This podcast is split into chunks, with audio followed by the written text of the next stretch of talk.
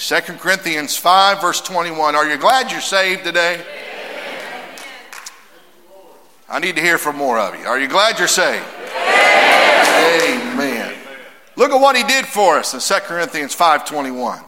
For he hath made him to be sin for us, who knew no sin, that we might be made the righteousness of God in him. Now, in order to understand who he and him is, you have to read the entire chapter. But for the sake of the argument, I'll tell you who he and him is. For he, God, hath made him, Jesus, to be sin for us, who knew no sin. Who knew no sin? Jesus knew no sin. That we, who's we? Us, might be made the righteousness of God in him. Basically means we had no ability to receive righteousness in our own power and in our own merit. It took someone standing instead of us or in the place of us for us to find reconciliation and find redemption and righteousness. And his name is Jesus. I, I know you may have a testimony like me. Some of you may have a testimony like mine, and I won't bore you with all the details because you've heard it so many times. A lot of you can tell my own testimony, but I think everyone should know if something would happen to me today, you have no doubt that I'm saved and on my way to heaven. Amen? I was raised in church. This is all I've ever known. And so uh, I, I don't, I'm, I'm not saying that in a negative way. I say that in a positive way. God has kept me from a lot of things over the years. But as a five-year-old boy, on September the sixth, nineteen eighty-one, I gave my heart to Jesus. As my good friend Mike Blanton says, I ain't always been what I should have been, but I ain't what I was. So that means I've made some mistakes. I have sinned since the time I was saved. And if you say you haven't sinned since the time you were saved, then you need to hit the altar, because you just lied and you just did sin. Amen. We all make mistakes. We all we all have to ask for repentance every now and again and ask God to help us and forgive us as we go along this journey. But I never forget the day when Jesus came into my life and saved me as a young child. And so this is all I've ever known. But see, sometimes us that's uh, been raised in church and, and the, the, the church pew was our bed most of the time, uh, you know, and we fall asleep under the church pews. Nothing wrong with that. Uh, But uh, this is all I've ever known. And sometimes, though, you can get in the habit and you know all the vocabulary. You know when to raise your hand. You know the language. And many times, kids that grow up in church never have a real experience with God because they just are born into it and they kind of go along with the motions, but they have never asked the Lord personally to come into their life and be saved. So I want to go on record this morning and tell you, I remember the day that the Lord saved me. I remember a time when he came into my heart. Now, I didn't love God at five years old like I love him now, because he's been he's been really good to me in all these years. But I tell you what, I, you know why I got saved? I didn't want to go to hell. I was scared to go to hell. The preacher, my Uncle Gary, by the way, was preaching that night on a Sunday night, and he was preaching about hell. And boy, it was hot. I could feel the flames burning my little five-year-old feet. But thank God, on the second verse, it's just as I am. I came out and I remember those gathered around me. You say you remember that? All those thirty-some years ago? I absolutely do. When the God of heaven gets into something that small, you're going to notice the difference, and you're going to notice the change. So I just want to tell you, by the way of introduction, I'm glad I'm saved. I'm glad God changed my life. I'm glad he was made righteousness so I can have an entrance into heaven. You all remember the day you had a head-on collision with God?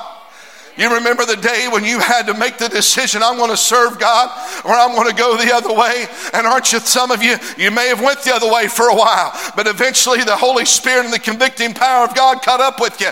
And you said, let me, you like Jacob in the wrestling with God in the wilderness, I'm not going to let you go till you bless me. And some of you knows what it means to have a head-on collision with God and he changed your life. You remember the day the Lord saved you. You remember the time when he came into your life and changed you. Aren't you're thankful that someone took your place?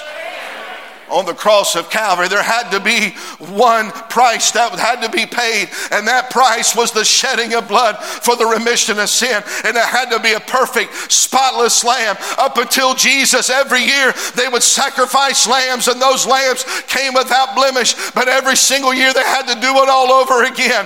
But thank God, the book of Hebrews tells us, when these things were thus ordained, Christ being come a high priest of greater things to come, by a greater, more perfect tabernacle, not made with hands, that is to say, not of this building, neither with the blood of goats and calves, but by his own blood entered once into the holy place. I feel the Lord this morning, having obtained eternal redemption for us all, Jesus became sin so we would not know sin. And that's shouting ground. That's enough for someone to be saved this morning. Thankful for the victory already here at this altar. But I'm sure there's more that need to know beyond the shadow of a doubt that you're ready to go to heaven. And if you're not ready, you can come right now. We can pray for you. Wouldn't that be wonderful? It would be. Mind the Lord today. If you need Jesus, come right now and ask the Lord to save you. I'm telling you, you'll never get over the change that he makes in your life. Paul said, God made Jesus to be sin for us. He was made sin. He willingly, that, uh, he willingly laid his life down. Some of you wouldn't even, some of you wouldn't even think about giving your life. We, we, as parents, we would ultimately say, would you give your life for your spouse? Absolutely. Would you give your life for your kids?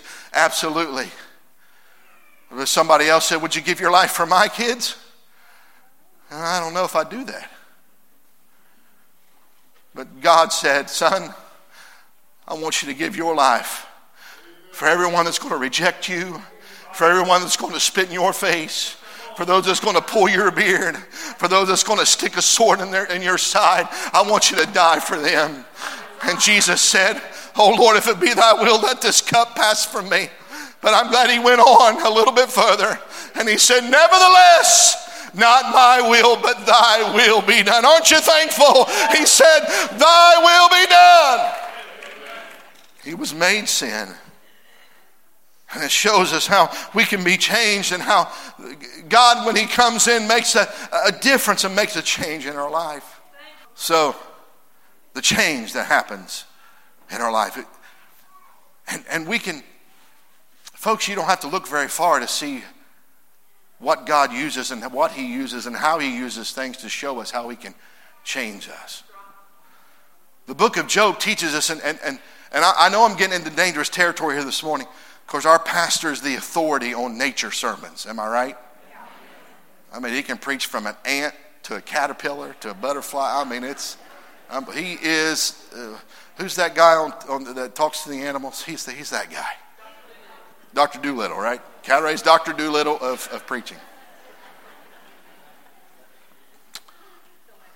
So I know I'm entering in dangerous territory today, but I, just, I want to show you how God, Job teaches us that we can look at the fowls of the air and they will teach us.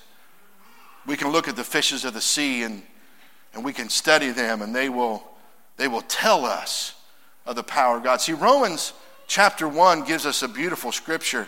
People always ask, and it seems like those that are too smart for their own good, they'll say, well, what about people that haven't heard the gospel? Then Jesus can't come back until they hear the gospel. Romans gives us the answer to that. It tells us that all they have to do is look around them and see God's creation, and they are without excuse, the Bible says. So the creation will teach us and tell us. A few weeks ago, or a couple months ago rather, me and my family, we and we took Olivia with us, and, and we went down to, uh, we went on vacation, went to Hilton Head, and you know us Christians, we go to the coast. We don't go to the beach. No, I'm, I'm kidding. No, we went to the beach. I don't care. So we went, we went to the Hilton Head, had a great time, and so while we were down there, it, it uh, they came up with its. They they were discussing. Let's let's go on a kayak tour. So a and, and it wasn't just a kayak tour, by the way. It was a dolphin kayak tour because you are guaranteed to see dolphins. I found out later they raise them at that place, so it's a you are absolutely going to see a dolphin because they don't leave. See how they get you? They just reel you in. So a kayak tour, right? I said, you know what? That's that's that's fine. Let's do that. So we found found a good deal, and we so they had different times, and it, it you know back at that time it was it was July, so it was hot. It didn't matter what time of day it was, where you were at in, the, in this country. In Alaska, it was one hundred forty degrees. You know, it was so hot. I said, we better do it early in the morning because if we don't, we are going to roast. So we're going to roast anyway, but we better do it early in the morning. So. Who else likes to get up at six thirty in the morning to go on a kayak tour on vacation? Hey, I didn't, but anyway, I went anyway because it's quality time with the family. So, so we got there. F Y I, husbands, wives, if you want to stay married, get yourself each a kayak. Don't be messing around with this double kayak stuff. We've already done that, and we near on got a divorce before the vacation was over a few years ago. And you think I'm lying. Intense moment of fellowship. Because, oh, it sounds like a great idea. We're going to save money. But guess what? The wife don't kayak. She just sits there with her phone and takes pictures while you're back here going, oh, look at the dolphin. I like to look at it, but I'm busy.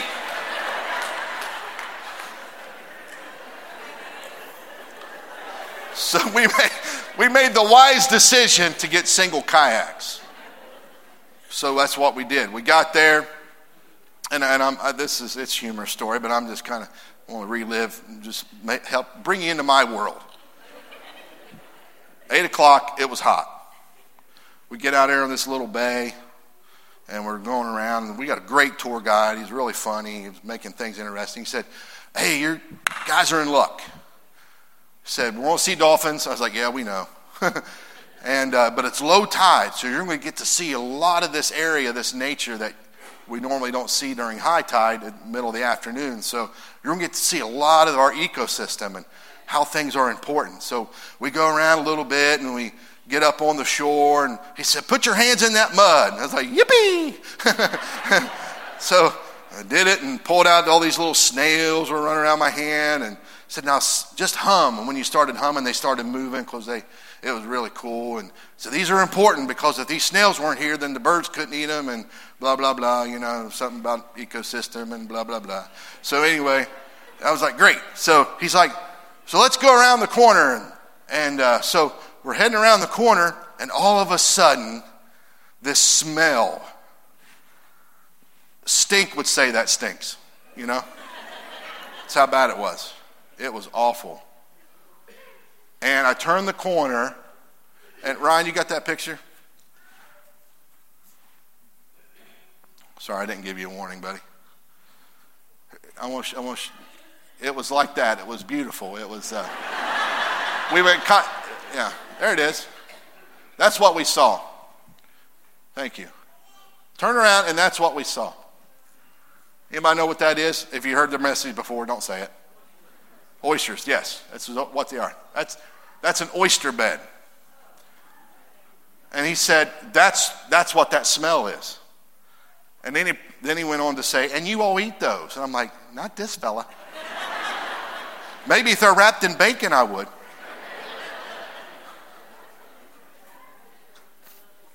Oysters. And so he begins to tell us the importance of these oysters. And the whole time he's telling me all this information, inside the little spiritual doodads are, are just, and so I did my own research. And remember, I told you the fowls of the air, the fishes of the sea, they can teach us how God can change us. Three things real quick about these oysters. I want you to notice the purification of oysters. Now remember, he, God, made him, Jesus, sin for us. That means he took on sin so that we wouldn't have to, right? You know why these oysters smell so bad? And he said these are vitally important to this ecosystem. If the oysters were not here, the grass wouldn't be green. The water wouldn't be pretty. And I said, what do you mean the water? It's it's brown. He said, oh no, it's not. He said, that's just the bottom you're seeing. The water's clear. You're just seeing the bottom. I said, what do you mean? He said, put your water bottle in there. So I did. And I, I'm telling you, the family was there. It looked, the water looked muddy. But I put my water bottle in, brought it out. It was clear as crystal. He said, you know why that water's clear? It's those oysters. He said, the oysters purify the water. They take out all the impurities. He said, in fact, one oyster can purify fifty gallons of water a day. And he said, there's a reason why the oysters are here and the reason why we keep them here. Even though they're unsightly, even though they're ugly, even though they are smelly and muddy, there's a reason why they're here, because if it were not for them, the water wouldn't be pure. And I began to get just the spiritual doodad started jumping on the inside, and I found out some more. And, and I said, and I thought to myself, why? How do they purify? And then I found out. The Virginia Institute of the Marine Biology tells us this, that the oysters take on themselves all the bacteria, all the mud, all the dirt, all the negative. They take it upon themselves and purify it, and the water that comes out of them is pure and clean.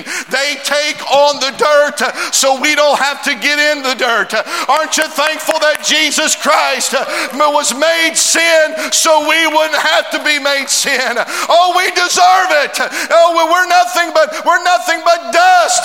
We're We're nothing in the sight of God, but I'm thankful. Even though we deserve death, we deserve the penalty. He took it for us.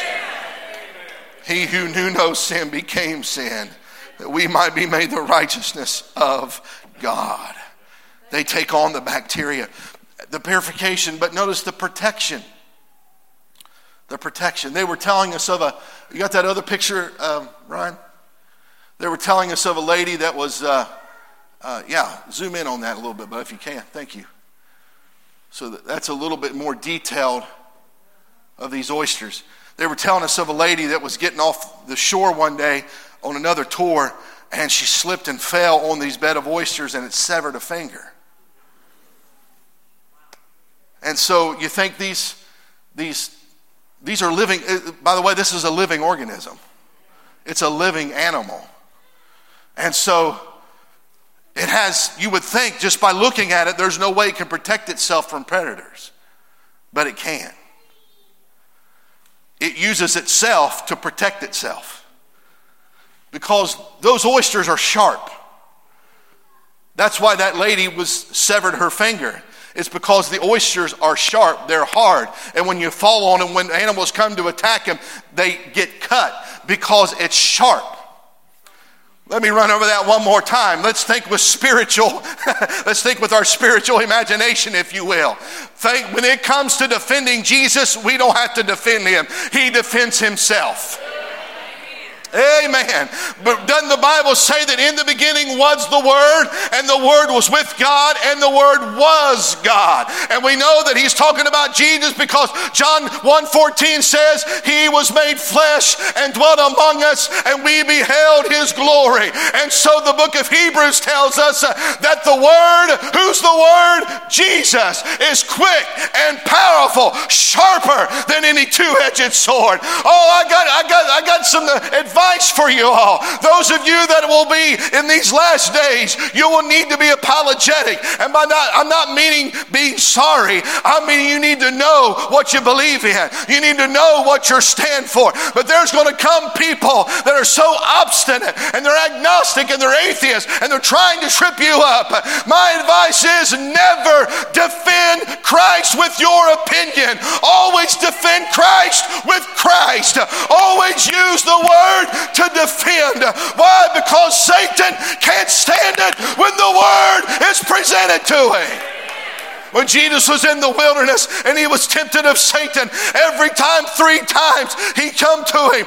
Every time he used the word to defend himself. Hallelujah. I'm thankful. I don't have to stand on my own knowledge or my own ability. I can always go back to the sword of the Spirit, and it'll defend itself.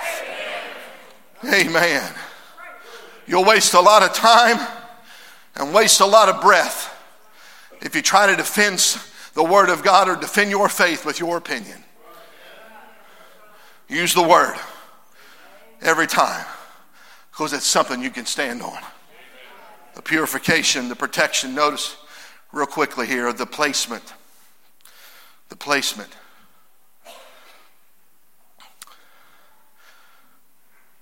By the way, the oysters that we eat, if you eat oysters, if you like them, those aren't them, by the way. They actually harvest and, and they have oyster beds that they make. They put them in cages and protect them.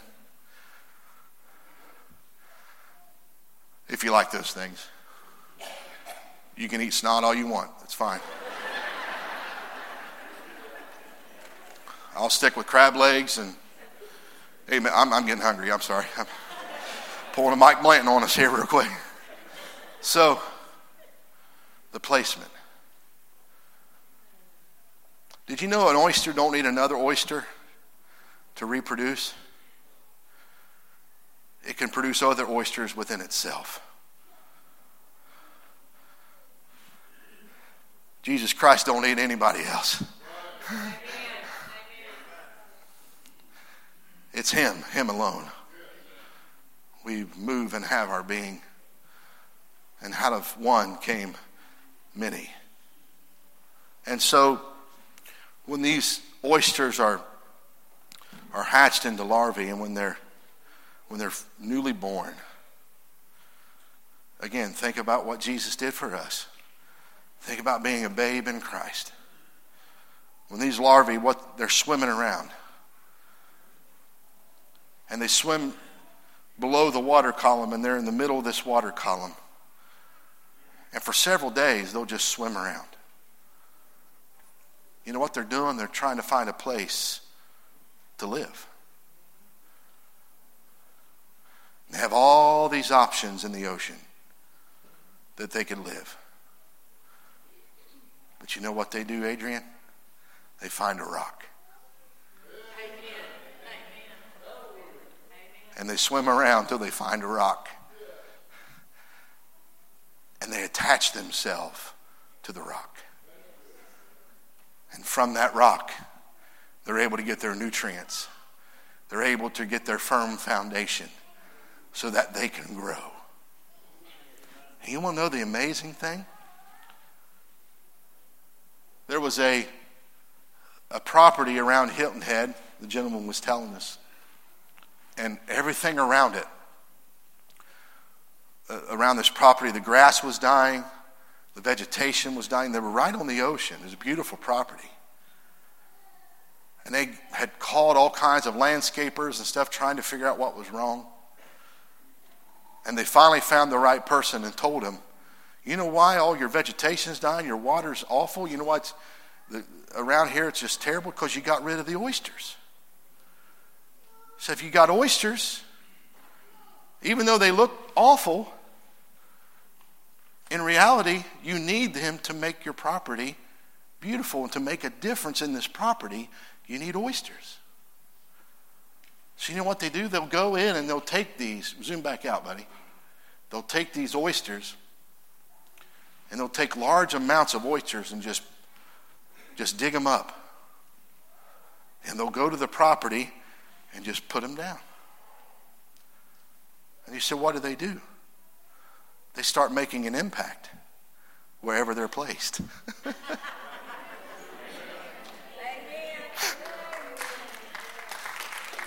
And I said, how do you plant oysters? Do you dig them up like corn and just throw them in there? What do you do? I said, no, you just take them up as a bunch and you put them on the ground. And they'll do the rest. They'll find a rock. And they'll attach themselves and start to grow. And they'll start to make an impact on that property. Said before too long, that entire property is turned upside down. Visionally, you know, vision, you can see the difference that it's made, all because the oyster was placed in the right spot. When we are saved, when God saves us and we begin a new life in him, Doesn't it feel like sometimes you're just swimming around enjoying the presence of God? But then there comes a time when we got to find a place where we can be planted. And number one, we got to plant ourselves on the rock, on Jesus. Being aware we can find a refuge and a place where we can grow, right here, the house of God. And sometimes God allows our people and our young people and middle-aged, and sometimes they have to move away. Sometimes they have to go other places. But instead of maybe being upset that they have to go, maybe we can just paint this picture. Maybe God's just digging them up and putting them in a new place to make an impact for him.